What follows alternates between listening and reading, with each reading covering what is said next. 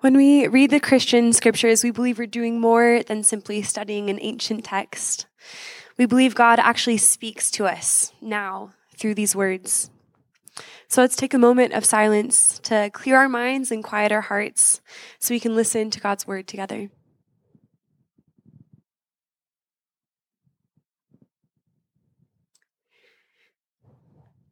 Hear these words from Joel chapter 2, verses 1 through 2 and 12 through 17.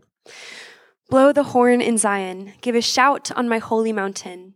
Let all the people of the land tremble, for the day of the Lord is coming. It is near. A day of darkness and no light, a day of clouds and thick darkness. Like blackness spread out upon the mountains, a great and powerful army comes, unlike any that has ever come before them or will come after them in centuries ahead. Yet, even now, says the Lord, return to me with all your hearts, with fasting, with weeping, and with sorrow. Tear your hearts and not your clothing. Return to the Lord your God, for he is merciful and compassionate, very patient, full of faithful love, and ready to forgive. Who knows whether he will have a change of heart and leave a blessing behind him? a grain offering, and a drink offering for the Lord your God. Blow the horn in Zion. Demand a fast. Request a special assembly. Gather the people. Prepare a holy meeting. Assemble the elders. Gather the children, even nursing infants. Let the groom leave his room and the bride her chamber. Between the porch and the altar, let the priests, the Lord's ministers, weep. Let them say, Have mercy, Lord, on your people and don't make your inheritance a disgrace, an example of failure among the nations. Why should, they, why should they say among the peoples, Where is their God? This is the word of the Lord.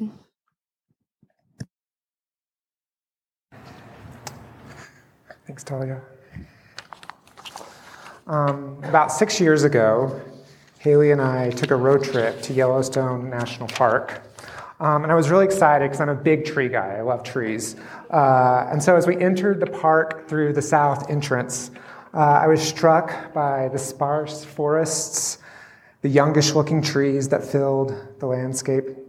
You see, I'd come to Yellowstone expecting to see tower, towering lodgepole pines. These pines can grow 150 feet tall. And if you've been to Yellowstone, their presence is felt throughout the park.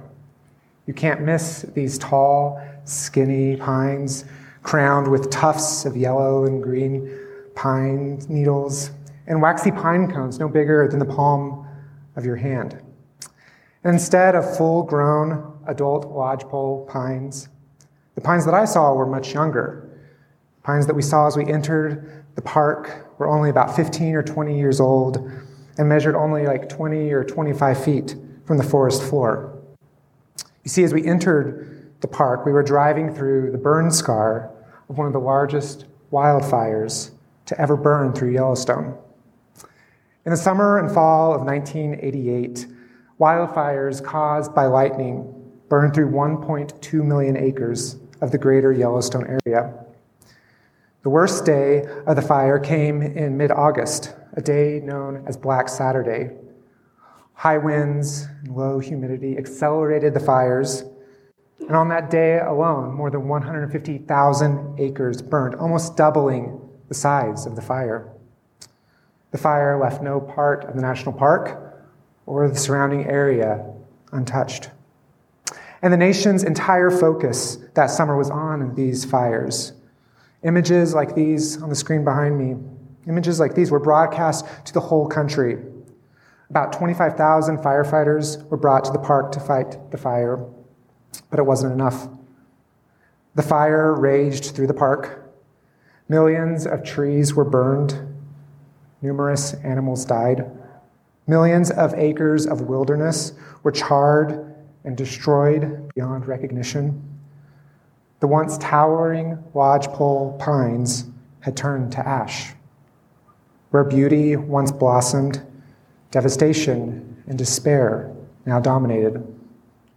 Where there had been life, there was now death.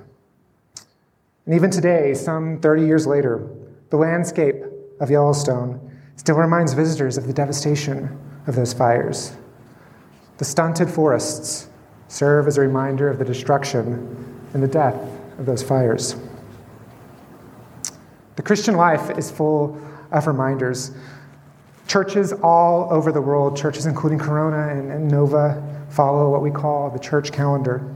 Perhaps you're familiar with some of the seasons and some of the days of the church calendar. The season of Advent, the day of Pentecost, Easter. These are all significant days and significant seasons on the church calendar. And tonight we mark another season of the church calendar. Ash Wednesday begins the season of Lent, the 40 days that precede Easter.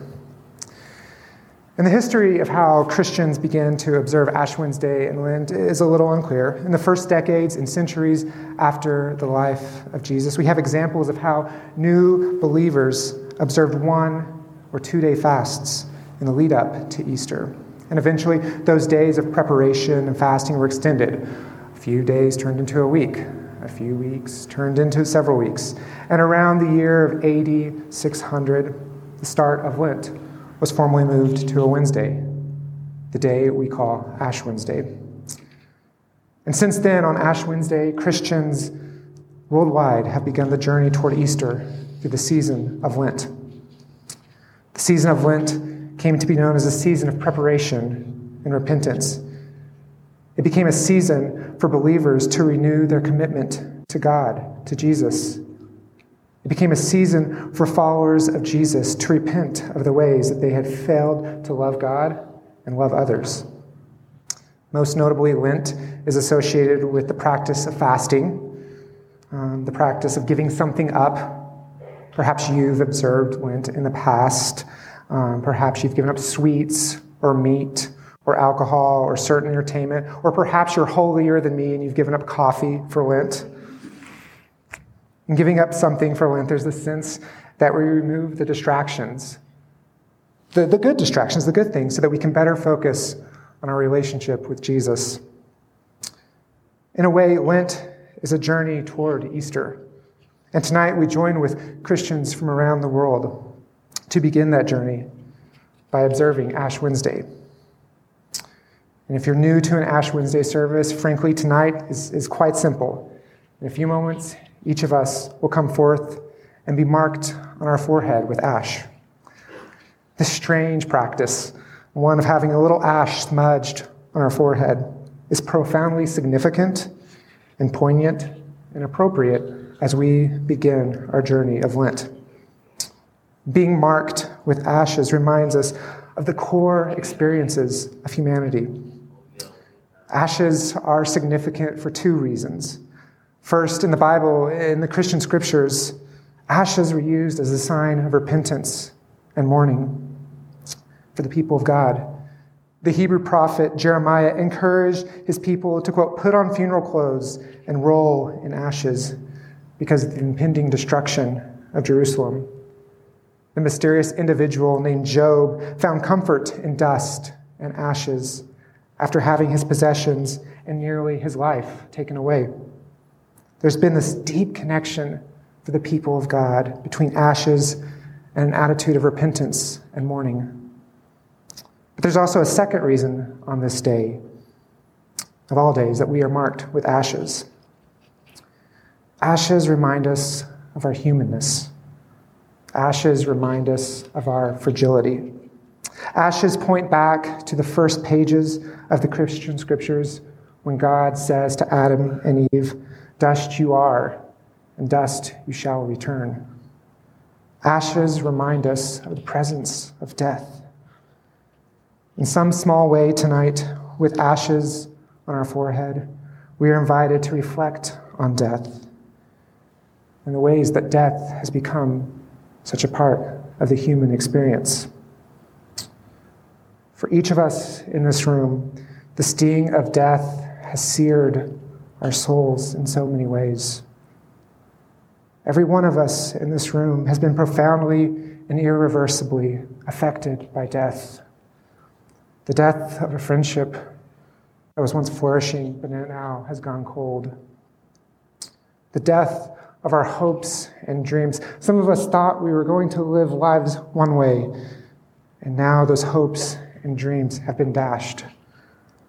And of course, the death of loved ones. We've cried, we've grieved, we've suffered over the loss of a child, the passing of a dear friend, or the death of a parent. 13 months ago this week, I preached the homily at the funeral of my father. I held his hand as he died in the hospital after a battle with illness.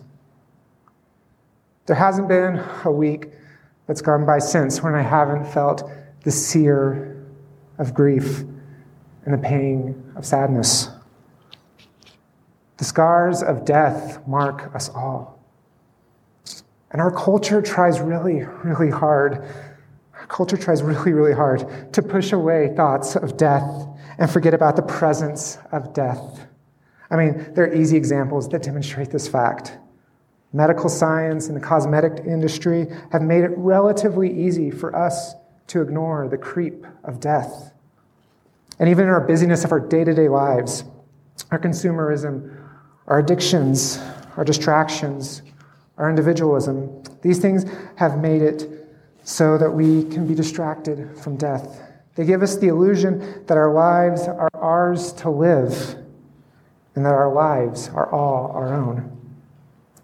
And yet, to deny death is also to deny our need for God.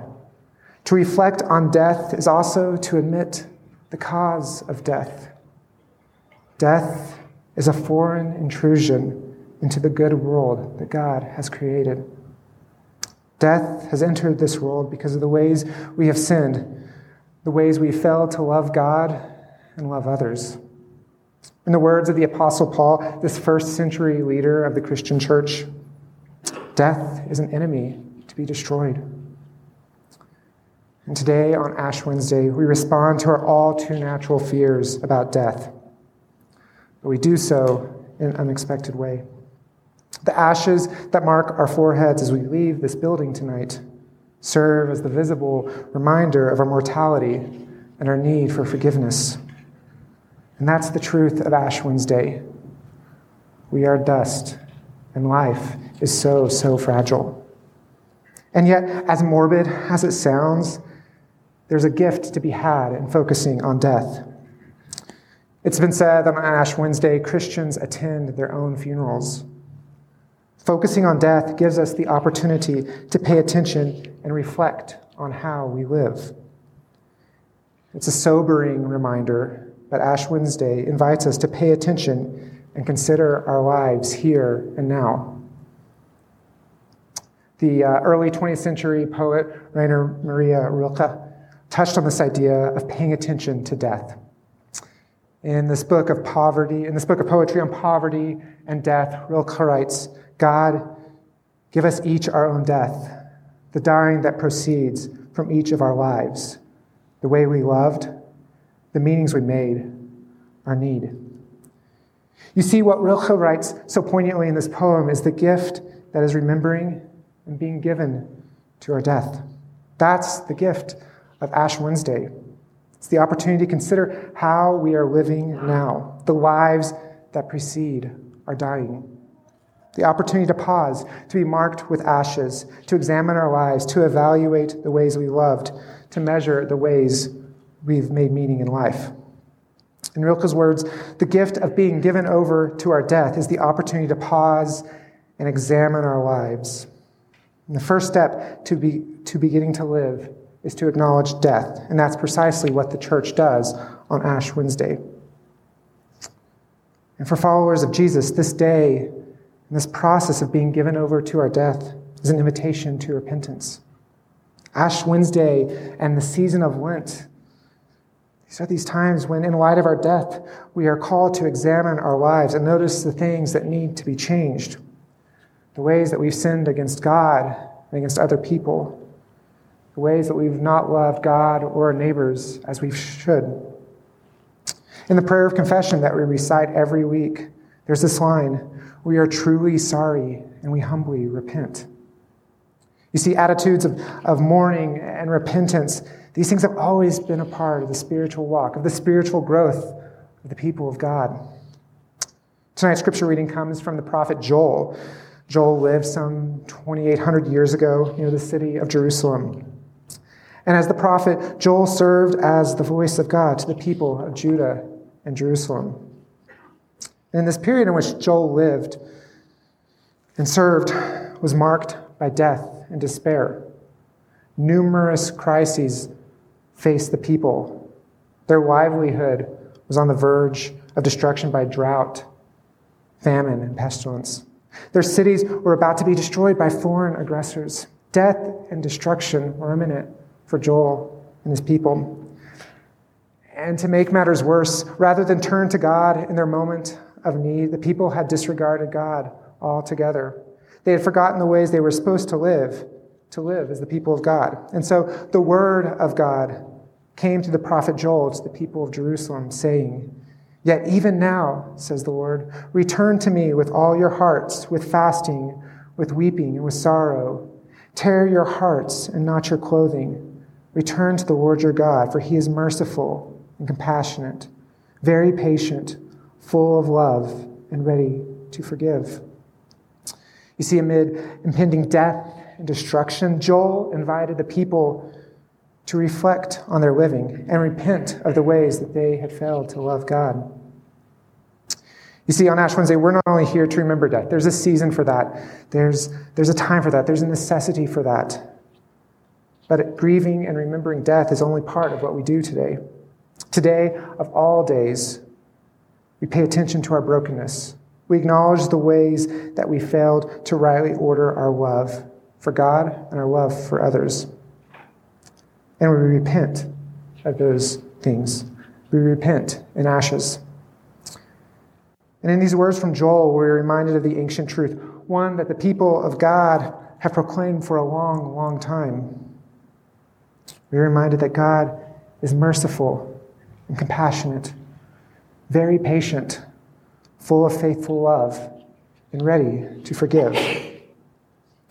Here tonight on Ash Wednesday, we come together as a community and we say, God, give us over to our death. Remind us of our own death so that we might live. To acknowledge the reality of death is to acknowledge our need for God, the one who has promised to give life and to make all things new. The fires in Yellowstone raged throughout the fall months of 1988, and the outcome seemed all but inevitable. This gem of the National Park Service would forever be changed. The death and destruction brought by the fire would permanently mark Yellowstone. And as the seasons changed, only the winter snow would slow the progress of the fire, eventually extinguishing the fire by the end of November. And there was this fear that future generations of visitors would no longer be able to see the wonder and beauty of Yellowstone. It was thought that all visitors would see would be charred and burned logs. Where towering lodgepole pines once stood, ashes would be all that remained. But something else happened. I want you to take a look at this short video.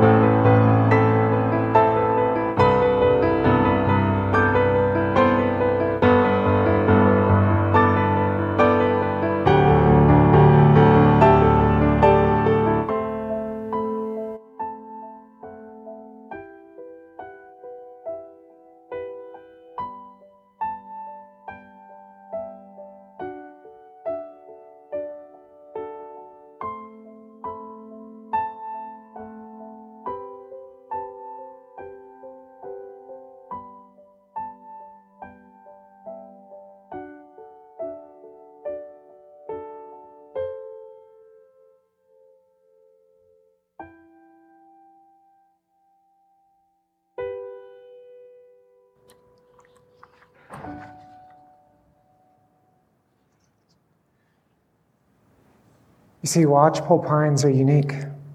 When faced with extreme heat, like that of a forest fire, only then do the pine cones begin to open and release their life giving seed.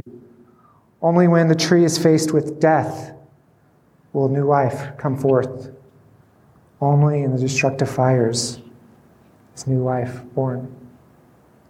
In the following spring, as the snow melted and the runoff filled the creeks and the rivers of Yellowstone, a whole new forest was born, one born from ashes and death.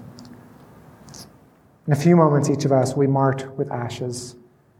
We will be reminded of our fragility. We will be told of our own death. From dust we were created, and to dust we shall return. But as we are marked with ash, as we are reminded of our own finitude and our need for God, as we recognize our need for repentance, there's something new that springs forth. Even as we are given over to our death, we are reminded that God has promised to work something new in us. By remembering the fragility of life, we are reminded of our need for Jesus. By remembering our death, we are given the opportunity to live anew as people of God.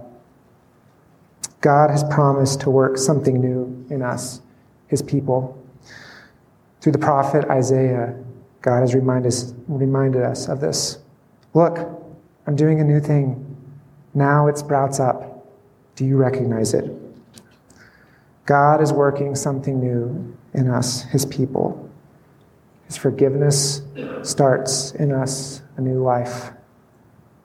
And today, as we begin our journey to Easter, we remember our death so that we might truly live. Let's pray. Almighty and everlasting God, although we are only dust, you have shown us your love. You've promised to forgive the sins of all who are repentant. Create and make in us new and clean hearts. As we lament our sins, acknowledge our fragility, may we obtain the new life that you have given. God, you are merciful and compassionate, very patient, full of faithful love, and ready to forgive. Through Jesus Christ our Lord, who lives and reigns with you in the Holy Spirit, one God, forever and ever. Amen.